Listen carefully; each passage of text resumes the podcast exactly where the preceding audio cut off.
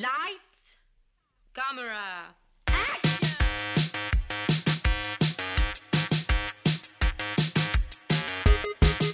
Aujourd'hui à l'émission Moonlight, Les invasions barbares, Fish Tank. Bienvenue à Ongeance de film.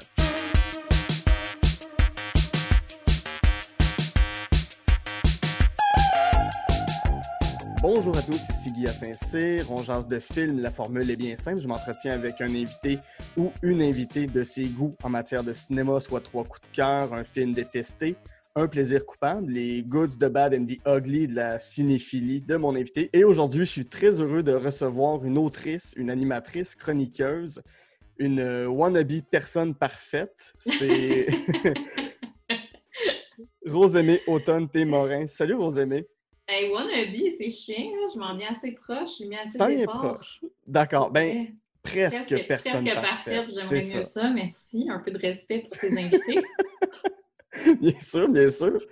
Euh, donc oui, c'est ça, tu animes euh, Comment devenir une personne parfaite sur Ouais. euh, Vero.tv qui est disponible sur tout.tv.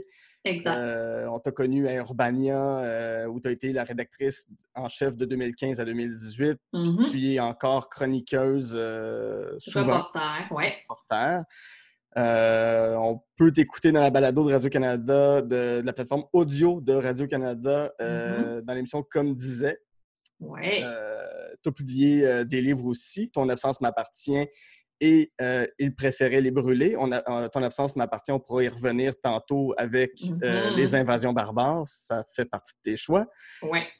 Avant qu'on entre dans ta liste, je veux savoir, c'est quoi la place qu'occupe le cinéma dans ta vie, puis comment, euh, c'est quoi les premiers films qui t'ont marqué?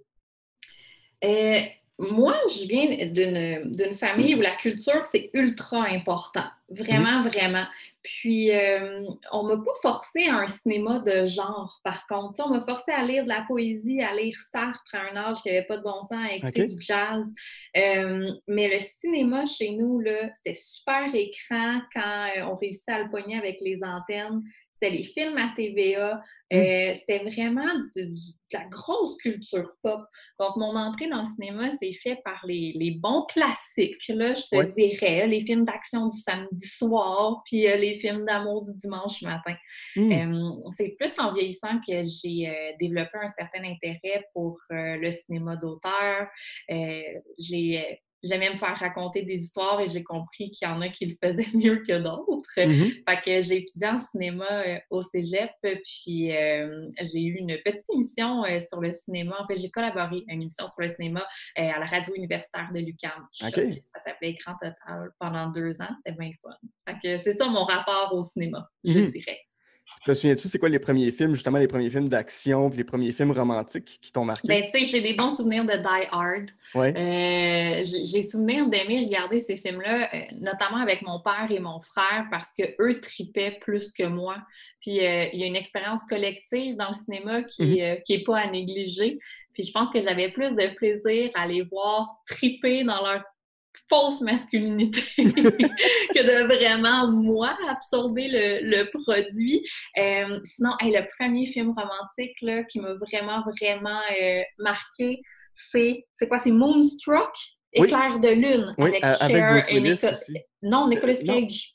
Oui, Nicolas Cage, oui, oui, oui. Ce film-là que j'avais vu à TVA un dimanche matin m'avait jeté, vraiment là, jeté à terre. Puis je l'ai réécouté dernièrement, puis c'est un hostie de bon film. Quel... C'est pas juste un bon film, c'est un grand film. Ah c'est ouais. bon, c'est over the top. Des personnages colériques, ça crie tout le temps, ça sème avec toute la passion négative du monde. C'est bon. On va rentrer dans ta liste maintenant avec ton premier film, Moonlight, Oui. de Barry Jenkins. C'est un film de 2016 avec Mahershala Ali, euh, Trevante Rhodes, Janelle Monáe aussi. Euh, ça a remporté l'Oscar du meilleur film dans la confusion totale. Euh, c'est pas ce film-là qui avait été annoncé comme gagnant du meilleur film. Finalement, ça- euh, On est passé de La La Land à Moonlight en quelques secondes et beaucoup de stupeur. exact. Euh, Peux-tu me dire de quoi ça parle, ce film-là? Qu'est-ce que ça Ouais, raconte? C'est euh, l'histoire d'un jeune homme en trois chapitres. Donc, on le suit à trois moments de sa vie. Et c'est un garçon noir qui a de la difficulté avec euh, son identité, euh, pas juste ses origines, sa famille, mais également son identité sexuelle. Il n'est pas capable de créer des liens ni amicaux, ni familiaux, ni amoureux. Puis, on le découvre à trois moments de sa vie avec des, des, anges gardiens différents, si on peut dire. Au fond, on voit des gens lui tendent la main puis arriver à trouver des repères dans un monde où il n'a pas eu la chance d'en avoir beaucoup. Puis ce que ça montre finalement, c'est une autre version de la masculinité.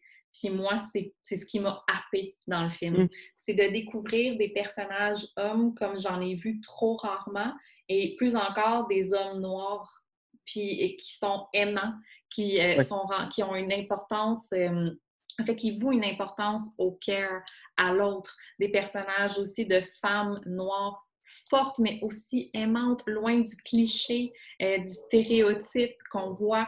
Euh, c'est fait avec une humanité puis une tendresse là, qui n'est pas possible. Puis en plus, la, réalisation n'a pas de bon sens. Là. Mhm. Moi, c'est un film qui m'a hanté pendant des semaines. Puis il vient juste d'être nommé meilleur film de la décennie par ah Wire. Fait que là, je me sens pas. Euh, j'avais fait mon choix avant, OK? Je, t'avais écrit avant qu'Indy Wire c'est le meilleur film de la décennie. Euh, mais c'est que j'ai encore des images qui me reviennent régulièrement depuis que j'ai vu il y a plusieurs années. Puis le personnage, justement, de Mahershala Ali est pour moi euh, digne des plus grands. Hum. Il, est tellement précieux. Je peux pas croire qu'il y a des gens qui n'ont pas rencontré ce personnage-là encore. Oui. Puis peux-tu me dire justement comment la, masculinité est représentée dans ce film-là, euh, qui fait que ça vient te ben, chercher?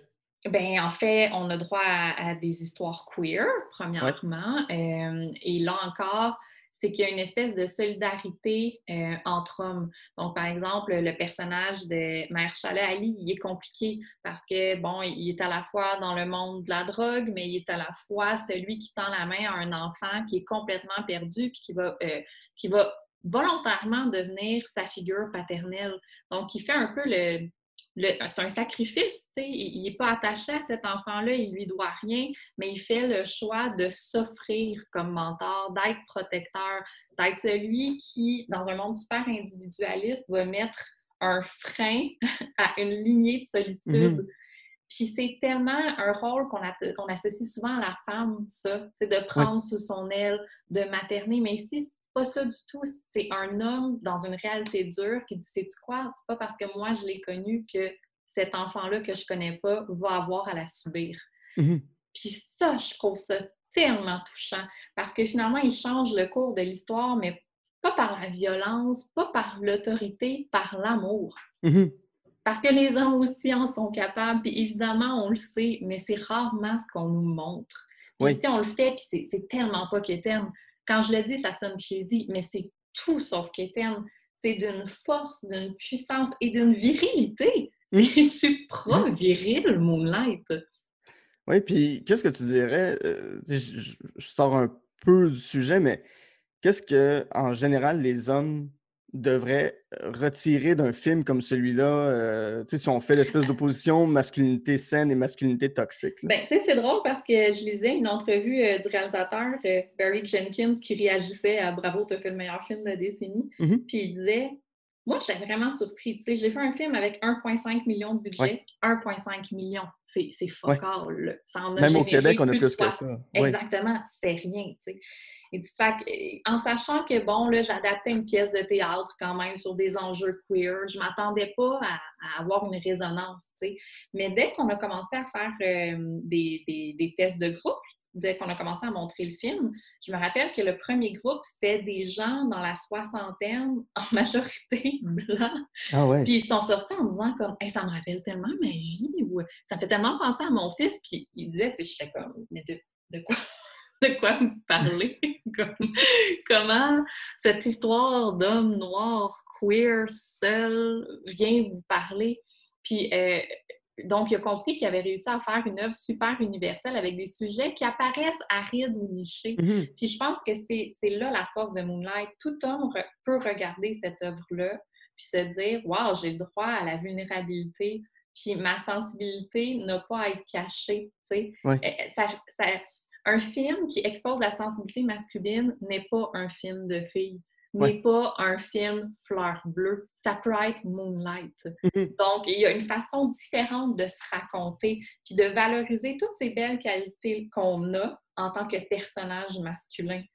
Je pense vraiment que c'est c'est là. Il faut juste retenir qu'en étant tendre, on peut être un maudit bon personnage de Ouais. film masculin.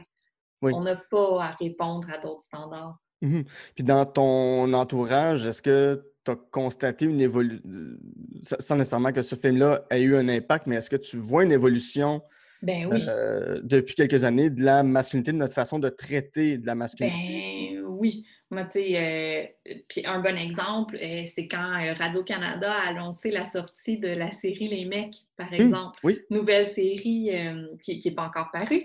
Puis avec, dans le communiqué de presse, c'était maladroitement écrit que ce serait un safe space pour hommes Oui. de 50 ans, tu sais. Puis rapidement, il n'y a pas juste les féministes là, qui se sont insurgés, il y a beaucoup de gens qui ont écrit comme « Je pense pas que les hommes ont besoin d'un safe space. » Mhm. Puis si tu veux raconter la masculinité, tu as encore le droit, mais tu peux plus le faire sous le couvert de, de faux prétextes. Sais. Puis ça, pour moi, c'est le signe d'une évolution claire de on n'est pas contre les personnages masculins, il y en aura toujours. Mhm. Maintenant, est-ce qu'on peut exploser le cadre? Puis Oui. Je pense qu'on se le permet de plus en plus. Je pense qu'en tant que spectateur, on s'y attend davantage. Fait que. Moonlight livre la marchandise. Il y a un paquet d'œuvres qui, dans le, le même sillon, euh, ont cherché à, à réinventer un peu l'homme. Puis pas, le- pas à le réinventer, juste à le montrer dans ce qui peut être de, de complexe puis de fragile. D'ailleurs, la série Fragile, oh, excellent exemple Que- québécois de masculinité réinventée. Que j'ai pas encore vu, mais qui, qui est Oh! vraiment sur ma watch list. Mon doux, mon doux, mon doux. Oui, oui. Puis je veux dire aux, aux auditeurs qui ne connaîtraient pas Mahershala Ali, euh, regardez ce qu'il fait, Qu- quel acteur, puis Oh. il, il a une gueule incroyable J'en suis là. tout à fait amoureuse, là. Je veux pas l'objectifier, là, mais quel artiste! Il, il est fabuleux. Il Ouais, est ouais. fabuleux, fabuleux, fabuleux. Tout à fait. On va passer à ton deuxième film qui est Les Invasions barbares de Denis Oui. Arcand, film de 2003, qui lui aussi a remporté un Oscar, l'Oscar du meilleur film en langue étrangère, euh, qui a un casting hallucinant. Là. Je peux pas nommer tout le monde qui est dans ce film-là, mais en rafale, il y a L'UDA. L'UDA est dans ce film-là, mais c'est Rémi Girard, Dominique Michel, Stéphane Rousseau, Marie-Josée Croze, Isabelle Blais, euh, Breté Berryman et Louise Portail. Il y a Pierre Curzi. C'est la suite euh, du déclin de l'Empire américain qui avait fait 18 ou 19 ans avant. Euh, encore là, peux-tu me dire qu'est-ce que ça raconte, les invasions barbares? C'est un film sur le suicide assisté, finalement. Donc, euh, le, le personnage de Rémi Girard euh, est à la fin de sa vie. Il est malade, sait qu'il va partir et décide de profiter euh, du peu de temps qui lui reste pour préparer son départ. Donc, euh, retrouve ses vieux amis, ses anciennes amantes étudiantes, évidemment. Euh, il est toujours cet intellectuel universitaire qui aime débattre, mais qui doit aussi euh, recréer les ponts avec ses enfants avant de mourir. Puis c'est là Mhm. son gros défi. Donc, euh, Stéphane Rousseau joue son fils qui revient d'outre-mer pour euh, être à son chevet jusqu'à sa mort, pendant que sa fille Isabelle Blais est sur un voilier là, quelque part euh, dans l'Atlantique et ne peut pas revenir. Donc, c'est à lui de prendre toute la responsabilité, puis euh, d'orchestrer finalement le départ de son père dans un système médical où tu n'as pas encore le droit de demander de mourir, où les syndicats runnent la shop. Donc, ça Mhm. reste un film, là, évidemment, de dénonciation sociale. là. ça reste euh, de New York. Mais au cœur de- du scénario, c'est euh, la mort d'un père euh, qui, Oui. qui essaye de faire la paix avant de, de lever les pattes. Oui. Ce film-là, tu m'avais dit que c- qui, qui te touchait parce que justement, tu l'as vu au moment où ton père Ouais, était, mourant. Ouais. Euh, je veux savoir, à quel âge tu as perdu ton père? J'avais 16 ans. Euh. Le film est sorti là, quelques mois avant. Euh, puis, tu sais, vraiment, on en était à une étape où là, mon père allait bientôt euh, rentrer à l'hôpital. On le savait. Euh, Ouais. Il y avait un cancer depuis plusieurs années. Puis, on, on comprenait qu'on était là dans, dans le dernier sprint. Puis, euh, puis mon père aussi il était très souffrant, tu sais. Puis euh, mon père, éventuellement, a demandé- tu sais, m'a demandé d'aller demander à l'infirmière comment on fait pour mourir. Puis à Mm. l'époque, euh, l'aide médicale à mourir n'existait pas. Puis c'était épouvantable de voir quelqu'un devoir attendre sa mort dans des conditions qui sont inhumaines. Puis euh, le film avait une grande résonance euh, déjà pour moi, même si je n'avais pas vécu ce, moment que je ne souhaite à personne mmh. avec mon père, parce que je savais que ça allait m'attendre, parce qu'on avait tellement discuté de la maladie chez moi que je savais que mon père souffrant voudrait en finir. Puis j'avais droit à un personnage d'homme mégalomane, ce que mon père était, tu sais. Euh, mégalomane intellectuel, tu sais. Le personnage de Rémi Girard aurait pu littéralement être mon père dans la vie, tu sais. Mhm. C'est comme si je voyais tout d'un coup tout ce qui m'attendait. Puis autant, euh, c'est un très bon film, c'est un très beau film, autant c'est un coup de poing dans le ventre, mhm. c'est comme faire un rêve prémonitoire, puis voir que tout ce qui allait m'attendre, c'était de la douleur. Mais heureusement, il y avait des moments de grande beauté dans le film, des moments de retrouvailles, euh, des moments de confidence, des moments de tendresse. Euh, je, sans vouloir voler de punch, j'ai une magnifique scène dehors de, de groupes qui, qui, sont capables d'accompagner quelqu'un qui aime dans la mort. Donc, il y avait aussi cette idée de et si je pouvais être présente, puis si à travers tout ça, on était capable de s'apaiser les uns les autres. c'est très contradictoire comme émotion, mais ça, je pense que ça a généré une expérience pour moi qui allait vraiment au-delà du cinéma, puis qui en même temps était précisément le cinéma. Parce qu'il y a une scène où euh, Isabelle Blais est, sur son voilier, puis mm-hmm. elle, s'adresse à un écran pour faire ses adieux à son père, tu sais, parce qu'elle sera pas là. Puis elle, elle, lui dit, tu sais, c'est tard, comme c'est bon coup. Puis, je sais pas, elle, lave son linge sale et c'est mm-hmm. terminé. Tu sais, on va, on va jaser pour vrai. Puis, à travers tout ça, elle lui dit à quel point elle l'aime. Puis, je me suis tellement reconnue dans ce personnage-là que quand le film a fini, je pleurais, puis j'ai pris mon téléphone, puis j'ai fait ça avec mon père. Ah ouais? Je l'ai appelé. J'ai fait, je viens de voir ça, puis je pense qu'il faut qu'il y a des choses qu'il faut que je te dise, tu sais. Mm-hmm. Donc, quand je dis que c'est une expérience qui est finalement très, très, très propre au cinéma, c'est que l'art, pour moi, ça peut servir à ça. Tout à fait. je me demande qu'est-ce qui t'a poussé à aller voir ce film-là, sachant les thématiques ah, J'adore souffrir. Moi, moi j'aime pleurer au hmm. cinéma. J'aime pleurer quand je lis, j'aime pleurer en écoutant des chansons. Moi, j'aime être euh, shakée. Euh, je suis une personne très rationnelle et pragmatique dans la mhm. vie. Puis euh, j'ai une belle sensibilité, mais je pleure rarement sur moi-même, tu sais.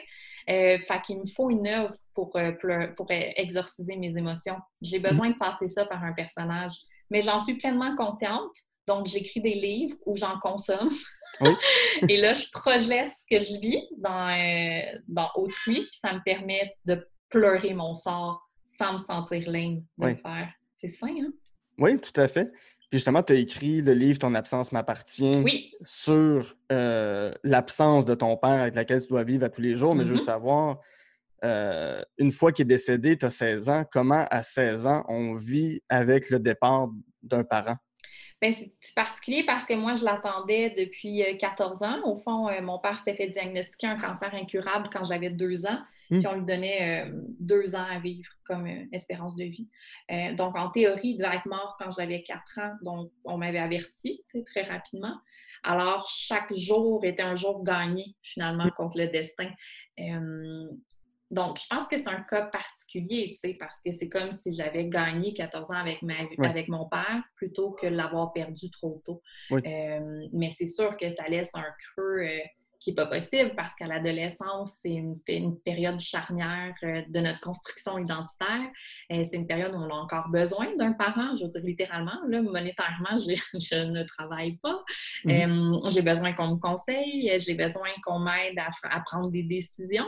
mon cerveau n'est pas formé, je ne suis pas fait pour être orpheline. Fait que c'est sûr que ça laisse un, trou immense.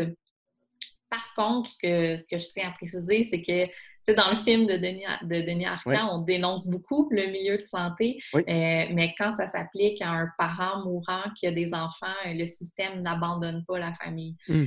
Euh, au contraire, il, y a tout un filet qui se déploie pour protéger les membres de la personne mourante. Euh, alors, j'ai eu droit à des à des psychologues, à des travailleurs sociaux, à des accompagnantes à l'hôpital.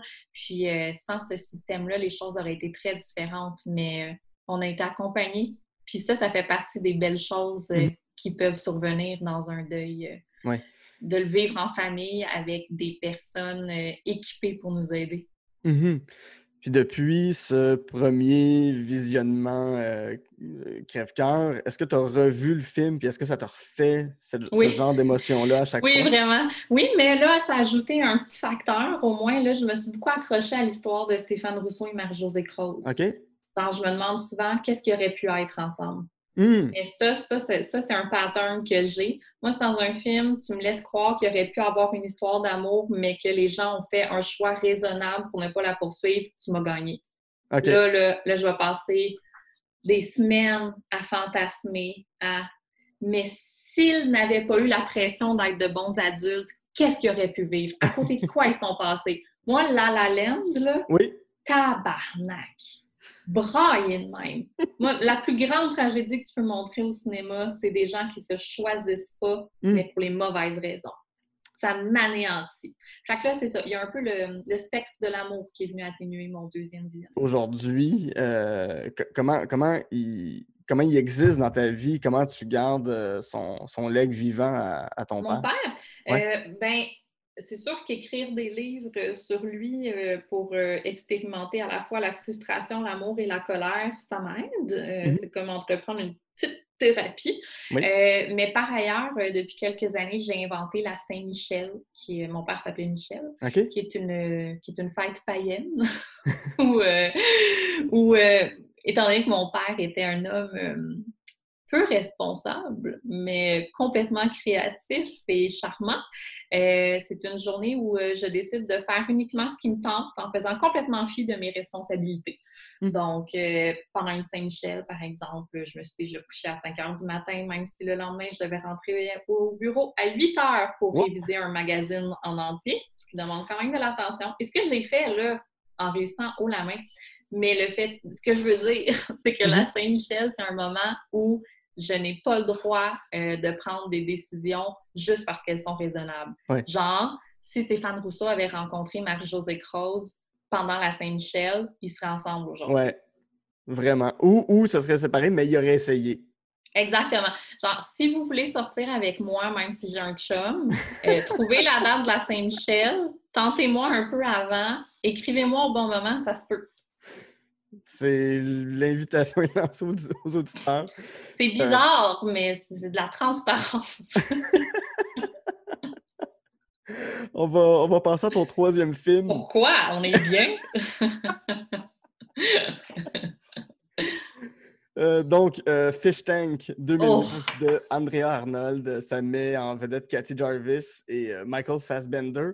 Euh, beaucoup d'acteurs non professionnels aussi, ou des acteurs qu'on n'a jamais nécessairement revus après. Michael Fassbender, euh, qu'on. Ça va. Euh, oui, ça va bien. Il a fait des films de X-Men, il a fait. J'ai pas dit ça en Shame, Shame. C'est ça, toutes les. Oui, de, de, de, Steve McQueen. Mm-hmm. Encore là, Fish Tank, c'est la même question que je te pose depuis tantôt, mais ça raconte. Et ben là, je sors les gros canons. Là. Fish Tank, là, c'est ça Watchez-vous bien. C'est euh, l'histoire d'une jeune fille de 15 ans euh, qui tripe sur le hip-hop et qui euh, va développer un kick sur le chum, le nouveau chum de sa mère. Et le nouveau chum de sa mère va complètement nourrir ce, ce béguin-là et en profiter sexuellement. Puis mm-hmm. psychologiquement, va finalement dominer cette adolescente-là qui, euh, évidemment, ne comprend pas ce qui se passe. C'est une adolescente de 15 ans qui crouse le chum de sa mère.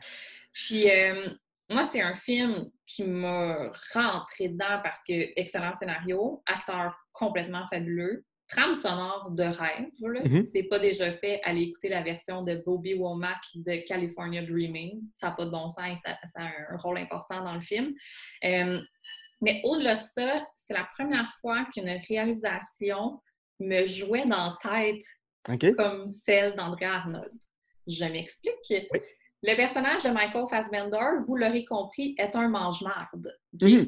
On est loin de la masculinité positive et oh, de Moonlight. là. Ça se peut pas, là. C'est vraiment un humain abject, OK? Puis on le sait, on le sait tellement rapidement, c'est pas un punch, là. On le sait à la seconde 2. Mhm. Mais la première fois qu'on le rencontre, il y a un plan de caméra qui veut nous faire sentir le désir que va ressentir euh, la protagoniste. Donc, le plan de caméra passe sur son ventre nu, puis Mm. ses abdos, et on l'objectifie là, complètement. Ouais. Comme les femmes sont perpétuellement objectifiées Ouais. dans le cinéma. Mais moi, quand on objectifie une femme, ça me met en colère, ça m'excite pas. Mhm. Mais là, on objectifiait Michael Fassbender et je me sentais prise en otage. OK. Parce que c'est la... c'est tellement rare qu'on essaye de sexualiser des protagonistes Mhm. masculins que là, je découvrais ce que vous vivez à toutes les fois que vous regardez un film. Puis là, mon Dieu, pas vous. C'est bien rochant. Parce que je veux pas, moi, je, je, je veux pas, je veux pas objectifier cet homme-là, mais on me laisse pas le choix. La Mhm. caméra le fait tellement bien que nécessairement, je suis en train de me demander qu'est-ce qui goûte ce ventre-là. J'ai pas le choix. On m'a obligé à le faire. Puis là, en plus, il est pas fin. Fait qu'on vient vraiment confronter mon désir. Qu'est-ce qui peut stimuler mon désir? À quel point il peut être généré par autrui? Est-ce Ouais. que t'entends mon chum qui vide le lave-vaisselle? Ça, Euh, c'est un un bel exemple de bonne masculinité. Désolée pour ça. hein. C'est bien correct, c'est bien correct. C'est ça. Euh, donc, vraiment, je me, ça m'a euh, fait poser des questions sur la sensualité, sur la façon dont on filme les hommes par rapport aux femmes, à Mhm. quel point une femme réalisatrice peut endosser les codes aussi que moi je décris Oui. quand ils sont tenus par autrui. Évidemment, elle, elle le faisait pour des bonnes raisons. C'était vraiment pas gratuit. Au contraire, c'était pour qu'on ait une plus grande compassion envers l'adolescente, Oui. qu'on la comprenne. Mais ça m'a tellement shaké. Première Mm. et une des rares fois, je pense, où j'ai senti un homme aussi sexualisé par une Ouais. caméra. Tout à fait. Puis, ben, Michael Fassbender, justement, on parlait de, de, de Shame, de Hunger, euh, où il a souvent mis son corps au service d'une Oui. caméra euh, voyeur. Je ne sais pas si, Ouais. si c'est le bon terme, mais euh, on a beaucoup parlé du terme du male gaze dans les Mhm. dernières 5-6 dernières années, qui est ce concept-là, justement, de filmer un corps avec une Des yeux caméra d'homme. des Ouais. yeux d'homme, puis il y a une espèce d'appétit pervers que certains Ouais. hommes ont envers le corps de la femme, mais souvent dans des scènes inutiles. Euh, justement, comme tu le décris, ça semble pas C'est inutile. ou an- zéro inutile, mais c'est quand même tellement rare le female gaze Oui, qu'il y a de quoi surprendre. J'en revenais pas, je regardais ça en me disant, mais c'est une révolution, tu sais. mhm, Puis là, en plus, c'est que ça vient jouer dans des thèmes tellement sensibles, le désir d'une jeune fille. Il n'y a rien de plus malaisant. Si tu veux faire un froid dans un souper de famille, parle du désir sexuel chez les jeunes filles. mhm. Personne veut entendre ça. Mon, mon roman, euh, Il préférait les brûler, porte beaucoup, beaucoup là-dessus, sur le désir que tu peux ressentir enfant, adolescente. Et, et, euh, en partie parce que tu as des hormones, mais en partie parce qu'on t'apprend que c'est ton rôle de jeune fille, que tu n'es valable qu'une fois désirée. Donc, c'est sûr que tu vas rapidement chercher à susciter le désir parce que tu veux être une personne qui a le droit d'exister. Mhm. Puis en tant que femme, exister, c'est être regardée. Donc, on joue exactement avec cette thématique-là. Ici, c'est super confrontant. Et c'est ce qui fait, euh, à mon avis, de Fish Tank un grand film. C'est un immense et très long malaise Mhm. Mais qui, qui, qu'il faut, qu'il faut consommer, Oui. même si on n'aime pas ça, quitte à le regarder avec les doigts entre les yeux. Mhm. parce que parce qu'on ne veut pas tout voir, mais en même temps, ça, c'est le genre d'œuvre qui vient bousculer, là encore, pour des bonnes raisons. Mhm. Pour nous faire réfléchir, pour nous faire cheminer, pour qu'on se rappelle aussi toutes ces fois-là où des hommes ont essayé euh, d'abuser de leur pouvoir et Mhm. de nous imposer leur désir quand on était à un âge où tout ce qu'on voulait, c'était apprendre une maudite chorégraphie de hip-hop. Ouais.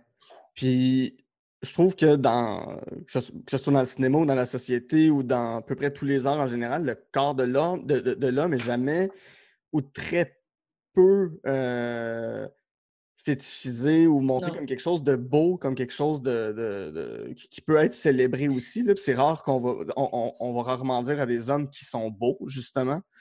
Euh, ce qui m'amène à une question. euh, en fait, ce que je veux savoir, c'est qu'est-ce que toi, tu trouves de beau dans le corps masculin? C'est pas de savoir tes goûts, tes préférences en termes d'hommes. Non, mais non, je comprends. Que le corps d'un homme peut être quelque chose de beau. Mais je pense que c'est dans la manière dont on le filme, parce que, tu sais, moi, tu me montres un super-héros en chest, Mhm. je n'ai pas cette réaction-là que j'ai eue en regardant Ouais. Fishtank. Quand on montre la beauté masculine euh, stéréotypée, donc euh, ce qu'on entend par beau, là, je sais pas, des gros pipes, euh, un peu huilé, un gars en sueur qui vient de sauver l'humanité pour une énième fois d'une force étrangère. Bien sûr. C'est pas ça pour moi. Le... Un, c'est rarement filmé par des femmes, fait qu'on peut même pas parler de female gaze, mais Mhm. c'est pas ça qui va générer de la beauté et un ressenti. C'est pas ça qui va me troubler.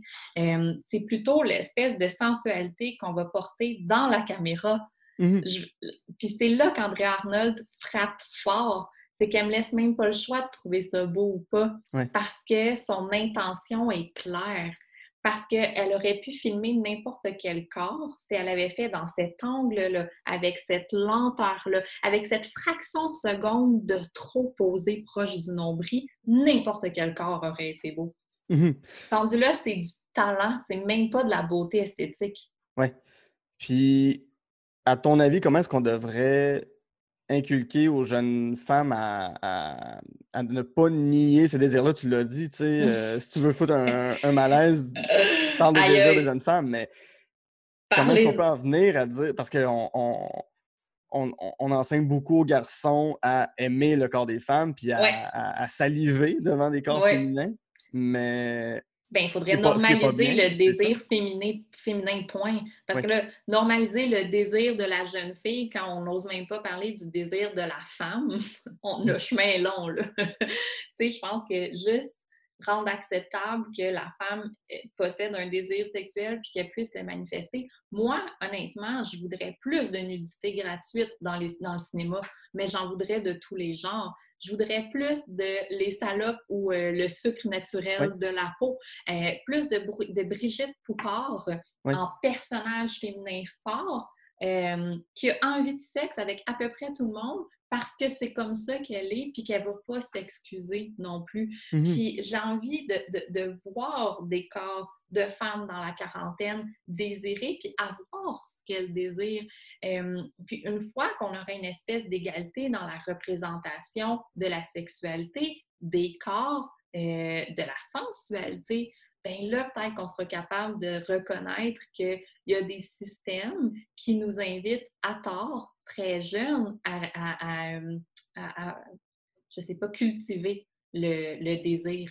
Oui. Là, on pourra avoir une discussion, mais en attendant, tabarouette, montrez-moi autant de pénis que vous me montrez de totons, Ben oui. montrez-moi pas juste des corps de jeunes euh, nymphètes qui sont utilisés, montrez-moi des nymphètes qui utilisent, montrez-moi leur mère, Mhm. montrez-moi tout le monde. Ben oui, puis normaliser des corps, puis normaliser des pénis aussi.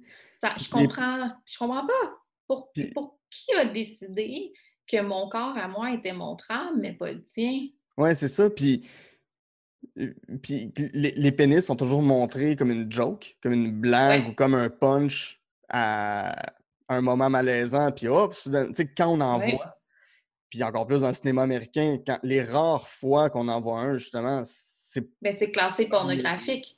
c'est ça. Ou c'est tu pour tu- pour faire Ouais, ou tu sais, te- mettons les idiots là, de Lars von Trier, puis là, ah Ouais. ok, mais tu sais, c'est des acteurs porno, c'est vraiment du cinéma. Mais je comprends pas. Ou euh, ah, au Québec, qui vient de faire ça? L'acrobate, que ça s'appelle? Ça? Ça, ça se peut. Crime, je viens juste de le voir en plus. Ah! c'est le réalisateur de. Je vais le retrouver. Mais au Québec, on vient d'en faire un avec. Euh... J'ai de la misère, avec Batlam. Oui, oui. Sébastien Ricard. Sébastien Ricard. Sébastien Ricard vient juste de faire un film où on voit beaucoup de pénis et, et de tendresse entre hommes. Puis là encore, ça a été, euh, c'est classé 18 ans et plus, tu sais. Mhm. Mais pourquoi? Parce qu'on voit un pénis. Puis je dis pas qu'il faut montrer toutes les parties du corps, mais moi, je veux juste que c'est pas égal si on décide que les miennes sont montrables. J'ai- J'aimerais Oui. juste comprendre pourquoi certaines, euh, certains genres peuvent être sexualisés plus que d'autres, je veux dire. Puis plus on va en montrer, plus on va montrer de, de sexualité réaliste, plus on va arrêter de s'imaginer que ça ressemble pas à ce qu'on vit à la maison, plus on va avoir des discussions d'éducation sexuelle. Moi, je, je rêve de plus de cul au cinéma. Oui. Même Je- si c'est super gênant en famille. Ben, ça l'est, mais c'est un, c'est un vieux débat, mais euh, que je- on parlait des films de super-héros, est-ce qu'ils peuvent éclater la tête de qui ils veulent Oui. sans conséquence, mais montrer Oui. des fesses, Ah non, soudainement, c'est mal, faut pas voir ça, faut, faut effacer ça. absolument. Plus Ouais. d'intimité.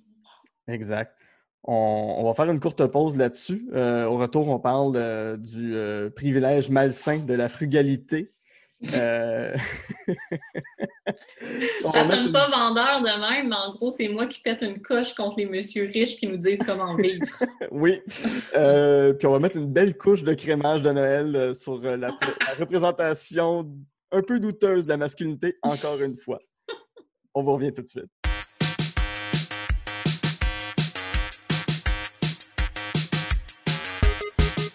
J'adore enregistrer On jase de films.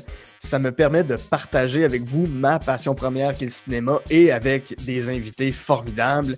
Et si jamais vous avez des commentaires, si vous avez, si vous avez des critiques, des choses qu'on pourrait améliorer, des gens que vous voulez que je reçoive à l'émission, euh, écrivez-moi sur euh, Facebook, euh, de film, Instagram, at On de film.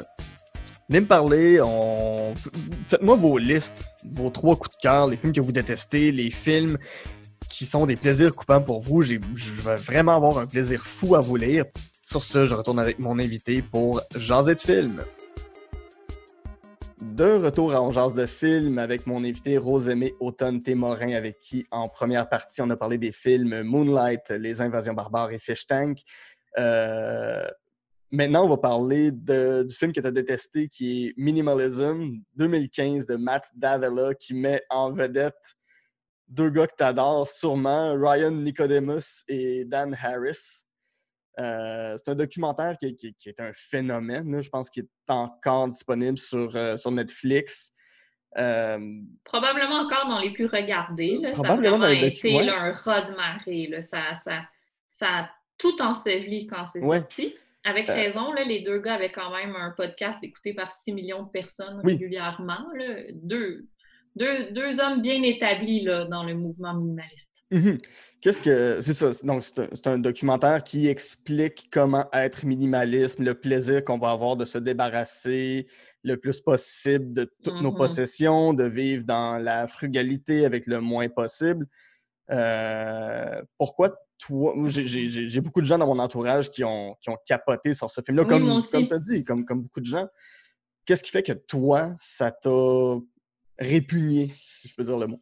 Oui, tu peux. Euh, moi, j'ai j'ai aucun problème avec le minimalisme. Euh, je trouve même que c'est une théorie super valable. Euh, J'y crois. Moi, je suis quelqu'un qui n'a pas beaucoup de possessions euh, non plus. J'aime j'aime pas ça. C'est un choix. Je préfère vivre avec moins et profiter davantage de ce qui m'apporte plus de bonheur qu'un bibelot.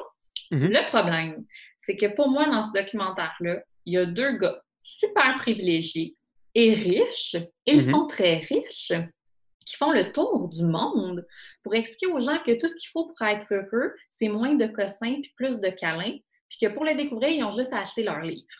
Ouais. Et ça, moi, le, acheter le livre, ça va pas trop, même ils en parlent dans le documentaire, c'est valable, ils sont conscients, il n'y a Mhm. pas de souci.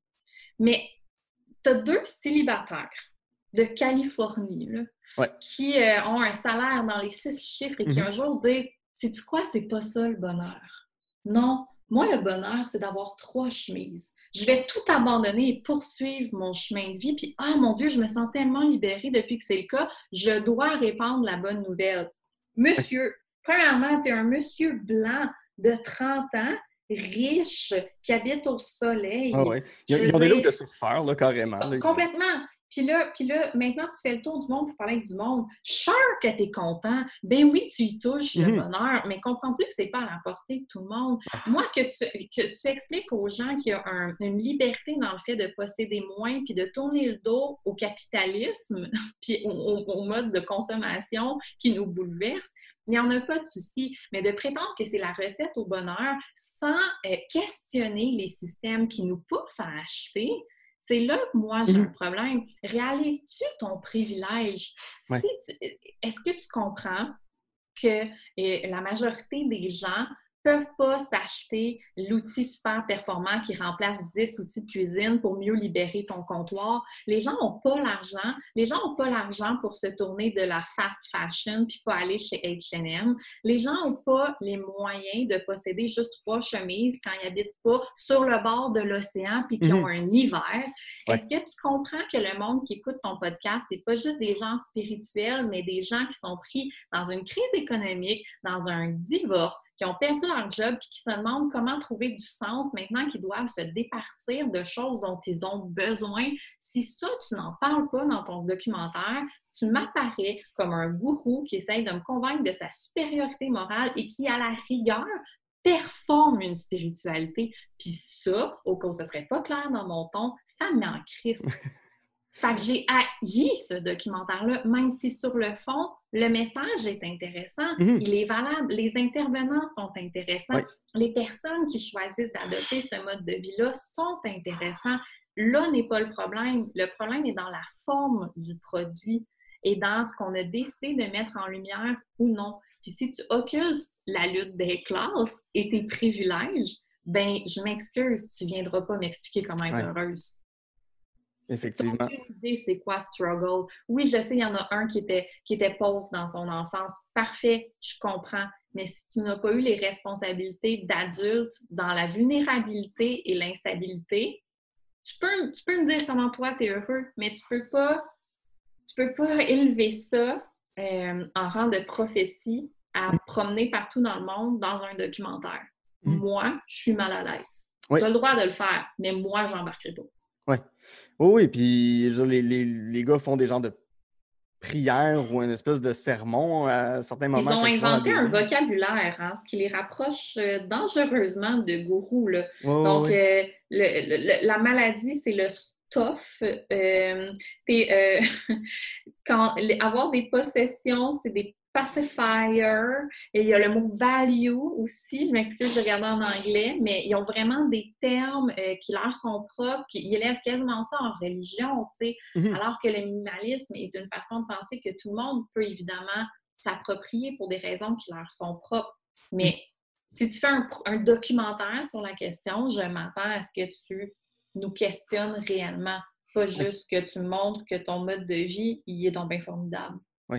Qu'est-ce que tu penses qu'est-ce que tu penses des autres mouvements comme euh, Marie Kondo, par exemple? Est-ce que tu as le, même. Ben, oui, je, suis un peu toujours dans. Mais en même temps, Marie Kondo, elle nous parle d'un art ancestral. Je Je mmh peux pas. C'est pas la même chose, tu sais.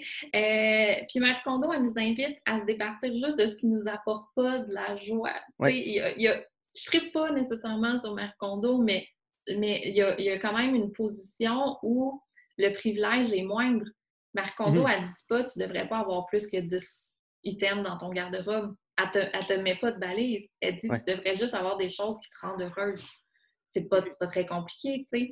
Puis après ça, il y a quand même tout un esthétisme qui vient avec le mouvement minimaliste. Puis là, on peut se questionner, tu sais, mhm. est-ce que est-ce qu'on cherche à se, à se, libérer ou on cherche à avoir un beau loft blanc et épuré? Puis, puis, puis, toutes ces questions-là, pour moi, doivent faire partie d'un documentaire où on plonge vraiment dans le sujet. Mhm. Autrement, c'est un spectacle. Effectivement. c'est... Oui. On évacue beaucoup, tu sais, pour finalement performer.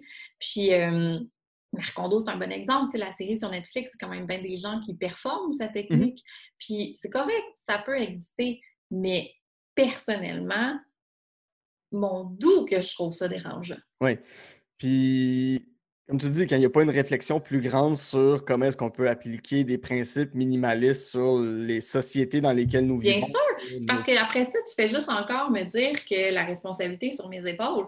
Que le bonheur est accessible. Je n'ai qu'à agir. Mhm. Mais voyons donc, non! non! Le bonheur est, certainement accessible pour bien des gens, mais clairement pas pour tout le monde. Puis c'est pas vrai que des personnes pauvres, euh, en, se en se débarrassant d'affaires, vont être plus heureuses. Et là encore, il y a quelque chose que je trouve tellement dérangeant dans, les, dans, le fait de se féliciter, de se débarrasser d'affaires, quand la majorité des gens dans le monde n'en ont pas assez pour être confortables. Mm-hmm. Tout ça, tout ça. Tu peux le faire, mais tu dois le faire avec une conscience plus grande que ton simple bonheur. Puis c'est ce que je reproche beaucoup à, ces mouvements euh, semi-spirituels-là qui émergent, c'est-à-dire de se concentrer sur notre bonheur propre plutôt que celui collectif. Euh, minimalisme, OK, le collectif, il le trouve dans les, groupes de rencontres et, le podcast et le partage humain de câlins, mais globalement, euh, il appelle au bonheur individuel, il, n'appelle pas à la révolution, il n'appelle mhm. pas à la fin du capitalisme, tu sais. Puis euh, là encore, ça revient à quelque chose qui me gosse tellement profondément, c'est-à-dire de s'intéresser à la recette du bonheur d'anciens entrepreneurs hommes blancs, là. on a-tu fait le tour? C'est quoi, 80% des podcasts euh, américains, c'est ça? C'est effectivement. Wow! Tu as réussi à Silicon Valley, tu dois avoir compris mhm. le bonheur. Explique-moi comment vivre ma vie de famille. Non, les entrepreneurs n'ont pas tout compris. Là, un moment donné, il va falloir arrêter des, des, élever au rang de gourou aussitôt qu'ils ont l'air reposés. Ça n'a pas rapport. Puis il y a ça qui me gosse aussi, qui, qui est plus, plus grand que le documentaire. C'est beaucoup de frustration accumulée euh, quant au genre documentaire. Mm-hmm. Puis il est incarné parfaitement par Minimalism. Oui. Puis toi qui veux, qui, est sur le bord, au point d'être une personne parfaite. Oui. Comment tu appliquerais justement une notion de minimalisme dans ta vie pour être une personne parfaite? Ben, tu sais, je l'ai fait, mettons. Dans l'épisode pour devenir plus organisé, j'ai fait la méthode Marie Kondo avec une madame Marie Kondo certifiée, mmh. fabuleuse. Et pendant trois mois, j'ai épuré ma maison en gardant, ben, tu sais, épuré ma maison. Euh, les gens ne peuvent pas voir, on est un, un podcast, mais tu sais, je suis entourée de livres présentement jusqu'au sol, OK? Ma maison n'a pas l'air épurée, mais ce qui me rend heureuse, c'est d'avoir des livres. Donc, il y, a ça que j'ai appliqué et qui, pour moi, représente la perfection, mais il y avait une critique dans l'épisode. J'ai pas juste fait Marie Kondo. On s'est demandé qu'est-ce que ça représente de chercher à contrôler autant notre environnement. Pourquoi on a besoin de faire ça? Ah, parce qu'on n'a plus le contrôle sur rien. Il nous reste à avoir le contrôle sur notre maison. Puis on a l'impression qu'en l'organisant à outrance, on gère. Mais c'est quoi? En organisant à outrance, à outrance, on essaie juste de camoufler notre angoisse existentielle. C'est ça le résumé de l'épisode. fait que mon angoisse existentielle, elle vient certainement pas du fait que j'ai trop de fourchettes, OK? Puis oui, je peux m'en débarrasser pour un paquet de bonnes raisons qui m'appartiennent, mais c'est pas vrai que mon bonheur à long terme va résider dans le fait que mon tiroir d'ustensiles va être plus vide. Hmm. Non. Il va falloir détrôner le patriarcat, anéantir le capitalisme, le racisme et tous ces autres problèmes ambiants avant de vraiment pouvoir prétendre au bonheur collectif. Très bien dit. Euh, restons dans la, joie et le bonheur avec Noël. quel, mauvais lien. oui, je salue l'effort. Merci. 3 sur 10. Euh, on va parler de Love Actually de 2003, un film de Richard Curtis. Et euh, je trouvais ça intéressant de faire le lien entre euh, Les Invasions barbares qui est sorti en 2003 et ce film-là qui est sorti en 2003 parce que les deux films, le seul point qu'ils ont en commun, c'est d'avoir des énormes castings. Insensé. c'est fou. C'est Bill Nighy, Colin Firth, Liam Neeson, Emma Thompson, Laura Linney. Alan Rickman, Roman Atkinson, Monsieur Bean est dans ce film-là. Oui. Euh, c'est encore un film choral. Euh, ce, film-là, je l'ai toujours vu. Euh, ben, je ne l'ai jamais regardé, mais j'ai vu le DVD chez ma soeur, chez ma mère, chez mes tantes, chez ma ben grand-mère. Il, est partout. C'est le plaisir coupable féminin par excellence. Mais, mais, ça raconte quoi? J'ai aucune idée même de ce que ça raconte. Ben voyons, c'est bien gênant, ça. Tu n'as jamais vu. Je ne l'ai jamais regardé. Je sais pas, c'est peut-être parce que c'est un film de Noël. je suis sans mots. Ouais. Euh, c'est pas un film de Noël, c'est un film d'amour choral euh, dans lequel on suit euh, l'épopée amoureuse de différents personnages. Mm-hmm. Et qui tous plus grands que nature. Et bon, oui, OK, ils ont en commun de fêter Noël. Mais c'est pas un film de Noël, c'est vraiment un film de déchirement, il y a du deuil, il y a le gars qui veut évidemment euh, aller voir ailleurs pour une plus jeune. Il y a la, la, fille trop prise dans sa vie de famille pour pouvoir vraiment fréquenter. Euh, tu as un premier ministre, un, un veuf.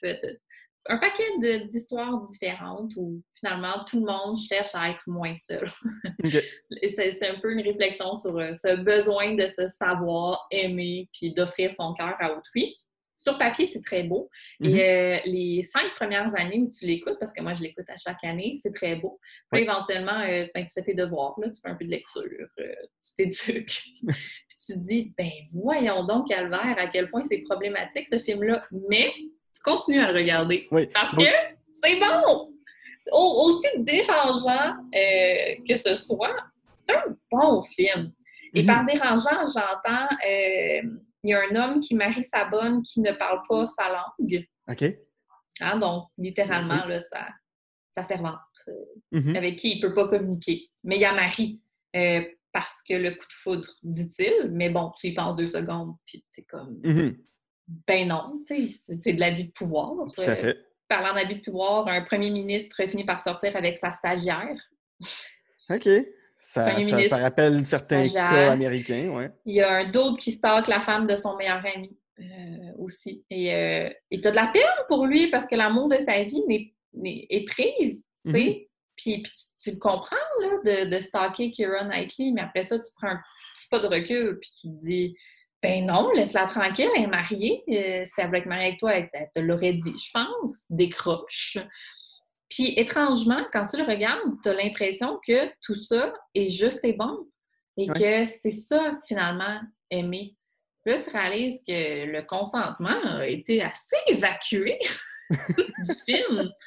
Puis que tous ces gars-là ont des problèmes, euh, des sérieux problèmes, puis que les filles sont pas mal toutes là pour être désirées, à part, à part le personnage d'Emma Thompson puis Laura Linney, qui tous les deux ont des désirs, mais qu'elles ne pourront jamais assou- assouvir parce qu'elles vont préférer protéger les hommes dans leur Mm. vie. Puis, mais, mais, ça, c'est ça, c'est la version intellectuelle de Love Mhm. Actually. Parce que quand tu le regardes, tu l'oublies très rapidement. T'as les Beatles, t'as une trame sonore délicieuse, t'as Colin Firth qui a tellement l'air de donner les meilleurs French au cinéma. Calvaire, sa technique! Ça n'a pas de bon sens. Puis là, rapidement, t'as Hugh Grant qui danse. Hey, on s'en fout que Hugh Grant qui, qui a un kick sur sa stagiaire. Il est adorable, Ouais. il danse.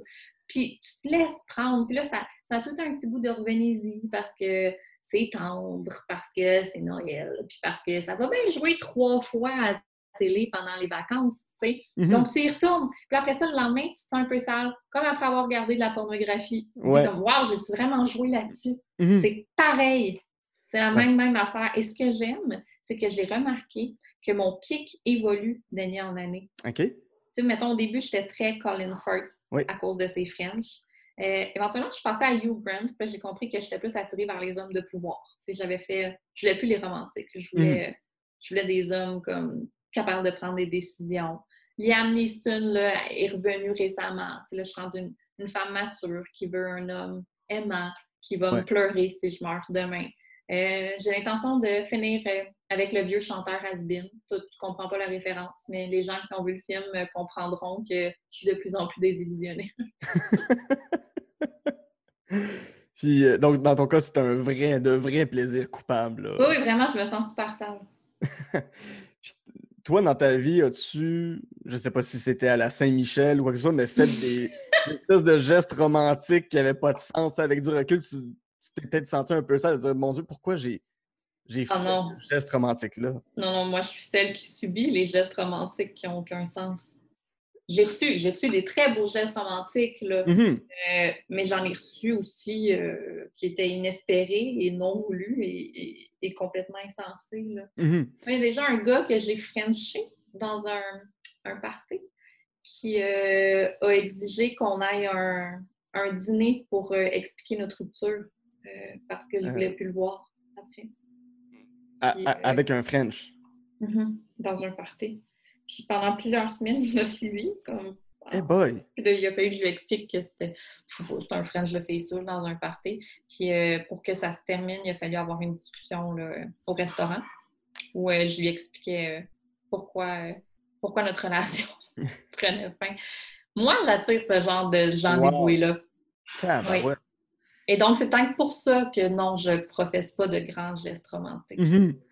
Mais si ça avait été dans une ambiance de temps des fêtes avec de la musique des Beatles par-dessus. Qui sait? Écoute, c'est sûr que si, si, tu caches une chorale dans un lieu public qui se lève pour me chanter All You Need Is Love quand je rentre, tu as des chances de me rattraper.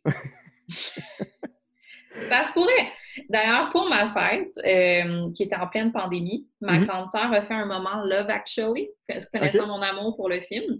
Donc, euh, celui qui est amoureux de la, la femme de son meilleur ami euh, lui, lui annonce là, son amour en sonnant chez elle et en ayant écrit sur des pancartes qu'il l'aimait. Question que son ami l'entende pas. Hmm? Hein? Ah oui, c'est sain, ça. Hein? C'est pas problématique. Eh bien, ma sœur, étant donné qu'on était en distanciation, avait écrit euh, tout ce que j'avais fait dans mon année pour me célébrer sur des Ah. pancartes en faisant jouer de la musique, pareil comme dans le film. C'est cute, hein? J'en cute. ai des gestes romantiques qui sont pas creep. Ça, c'en est un. C'est très, très cute.